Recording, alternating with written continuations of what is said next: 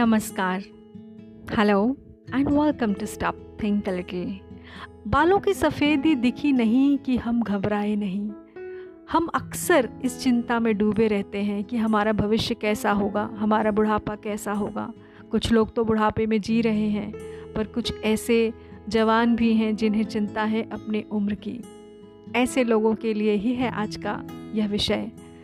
आप यदि युवा हैं, कम उम्र है तो भी यह पॉडकास्ट सुने आप। किसी को मदद हो सकती है या आपको आगे चलकर सुविधा हो सकती है कुछ बातों को स्वीकारने में। और यदि आपको लगता है कि यह किसी के काम आ सकती है हमारी वार्ता तो आप उसे यह फॉरवर्ड ज़रूर करें। मेरे हिसाब से कुछ पंक्तियाँ हैं जो इस विषय को अच्छे से दर्शा पाएँगी। हम्म कौन कहता है, उम्र दराज होना ख़राब होता है यह तो कुदरत के शुक्रिया अदा करने का एक अनोखा अंदाज होता है। शुक्रिया कि तुमने खुद को हर परिस्थिति में संभाले रखा। कभी इच्छानुसार तो कभी अनिच्छा से ही सही पर ढाले रखा। शुक्रिया, कभी दिल ने शोर मचाया तो दिमाग ने मुँह ज़ोर से बंद रखा। क्योंकि फल तो मीठा उसी को मिलता है ना, जिसने सब्र रखा। हाँ बड़े बुज़ुर्ग कह गए हैं कि सब्र का फल बहुत मीठा होता है और हमें जीवन के अलग अलग मोड़ पर अलग अलग विषयों पर सब्र रखना ही पड़ता है। वरना कभी कभी बेसब्र होकर हम अपने जीवन के बहुत से महत्वपूर्ण रिश्तों को खो देते हैं। चेहरे पर बिछी लकीरों पर कभी अफसोस न करना। जब हम आईना देखते हैं और हमें अपने माथे पर लकीरें दिखती हैं या आँखों के नीचे गहराती लकीरें दिखती हैं तो हम चिंताओं में पड़ जाते हैं या अपने को कम आंकने लगते हैं। आपके लिए है ये पंक्तियाँ।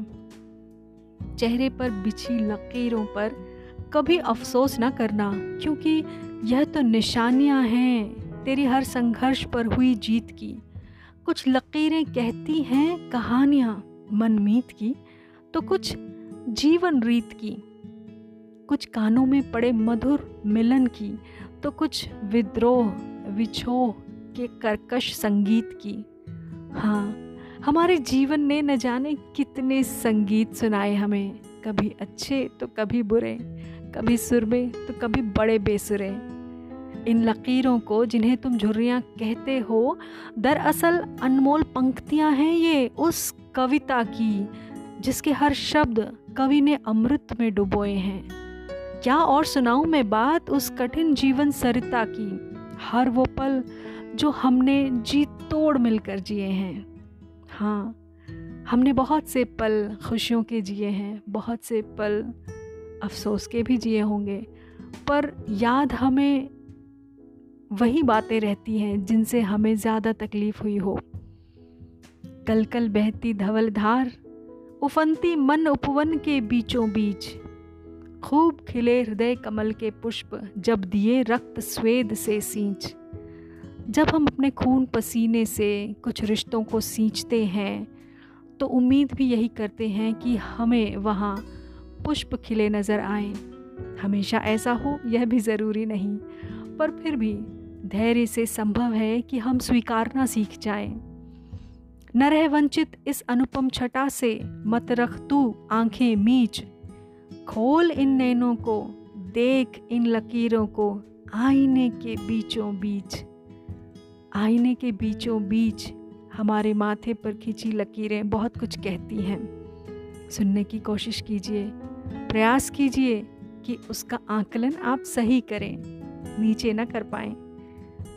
और उन लोगों के लिए ये पंक्तियाँ हैं आगे आने वाली, जिन्हें अपने सर पर सफ़ेद बाल देखकर बड़ी तकलीफ़ होती है या कलम देखकर।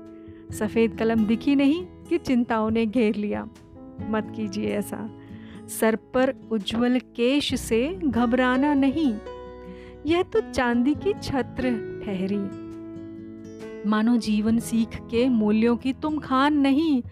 हो कोई एक खाई गहरी। हाँ अनुभव इतना ज़्यादा मिलता है आपको वर्षों में कि आप समेटे नहीं समेट पाएँगे। सुख, दुख, प्रेम, द्वेष, ईर्ष्या, दया, सब कुछ खूब देखा तुमने यहाँ।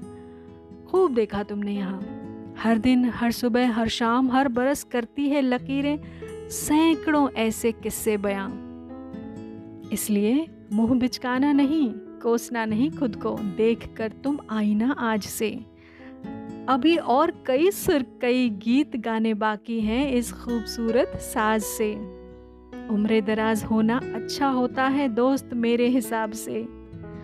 क्योंकि माँ दुआएँ दिखाकर नहीं मांगती मांगती है अनोखे अंदाज से। चुपचाप हाथ जोड़े, माँ अक्सर दुआएँ मांगती है बंद होठों से। आँखें खुली हो या बंद, आपके लिए दुआएँ हमेशा चलती रहती हैं उसके दिल में। माँ माँ ने हर रोज काला टीका खूब लगाया था माथे पर। हाँ कभी माथे पर तो कभी कान के पीछे। विश्वास न हो तो देख लो निकाल कर बचपन की तस्वीरों को। रखी होंगी ना तुमने कहीं संदूक में या फिर पलंग के नीचे?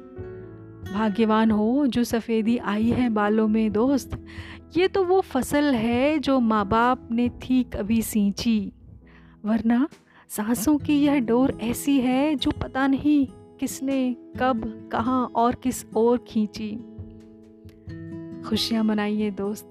Let's stop and think little खुशियाँ मनाइए। आपका पचासवां जन्मदिन हो, चालीसवां, सत्तरवां या फिर पच्चीसवां। आपने जीवन जिया है, क्योंकि न जाने कितनों को यह भाग्य ही नहीं हासिल होता। शुक्रिया कहना सीखिए धन्यवाद अदा करना सीखिए आभार प्रकट करना सीखिए। उम्र बढ़ रही है यह तो बहुत अच्छी बात है। आपने जीवन जिया आपने बहुत कुछ किया होगा इस जीवन में और बहुत कुछ करना बाकी है। जो नहीं कर पाए वो अब कीजिए। हम्म, अब भी आप कर सकते हैं। कभी देर नहीं होती जब जागो तभी सवेरा। अच्छा खाना बुरी पड़ोसन बुरा बॉस और ख़राब सेहत चाहे जो भी हो उसके लिए आप शुक्रिया कहना सीखें। आप एक काम कीजिए, मेरे पास एक सुझाव है। उपाय कह लीजिए। आपकी उम्र जो भी हो, आप अभी जितने भी साल के हों, मान लीजिए आपकी उम्र पचास साल है या चालीस साल है, आप आज से एक संकल्प लीजिए। व्रत कह लीजिए। व्रत मतलब वो ना खाने पीने वाला व्रत नहीं, संकल्प वाला व्रत। आप ऐसा संकल्प लीजिए कि अगले चालीस दिनों तक या पचास दिनों तक जितनी भी आपकी उम्र है, अगर पच्चीस वर्ष है तो पच्चीस दिनों तक, आप सिर्फ़ शुक्रिया कहेंगे ऊपर वाले का हर बात के लिए। आप ट्रैफ़िक में फंस गए, उसके लिए शुक्रिया कीजिए। आप घर जल्दी पहुँच गए, उसके लिए शुक्रिया कीजिए। आज अच्छा खाना खाने को मिला, उसके लिए शुक्रिया कीजिए। बुरा जीवन साथी मिला, उसके लिए भी शुक्रिया कीजिए। मगर अगले उतने ही दिनों तक जितनी आपकी उम्र है, आप सिर्फ़ शुक्रिया अदा करेंगे। ईश्वर का उठते, बैठते, सोते, जागते। और ऐसा नहीं कि आपने अभी शुक्रिया किया और दो मिनट बाद में आप उसे डांटने, गाली देने लग गए या बुरा समझने लग गए। और अगर ऐसा होता भी है, मान लीजिए आपको कोई बुरे विचार आते भी हैं तो एक बुरे विचार के बदले आप दो अच्छे विचार लेकर के आइए। जैसे अगर अभी बॉस ने झाड़ लगा दी तो आप बाहर आकर उसके बारे में बुरा दो मिनट आपने सोचा भी होगा तो आप दो अच्छी बातें सोचिए कि नहीं, इसी बॉस ने पिछले अप्रेजल में मुझे अच्छा हाइक दिया था। या फिर आप कहीं घूमने गए थे, उसके बारे में सोचिए, या अपने बच्चे के बारे में सोचिए, कुछ अच्छा सोचिए जिससे आपका ध्यान बदले। कोशिश कीजिए अगले कुछ दिनों तक यह सफ़र कैसा रहेगा, आप मुझे ज़रूर बताइए। सब कुछ संभव है, अगर हम चाहें बदलना तो ख़ुद को। हालात बदलते हैं, सब कुछ बदलता है। उम्र को सराहिए, खुद को सराहिए, कोसिए नहीं।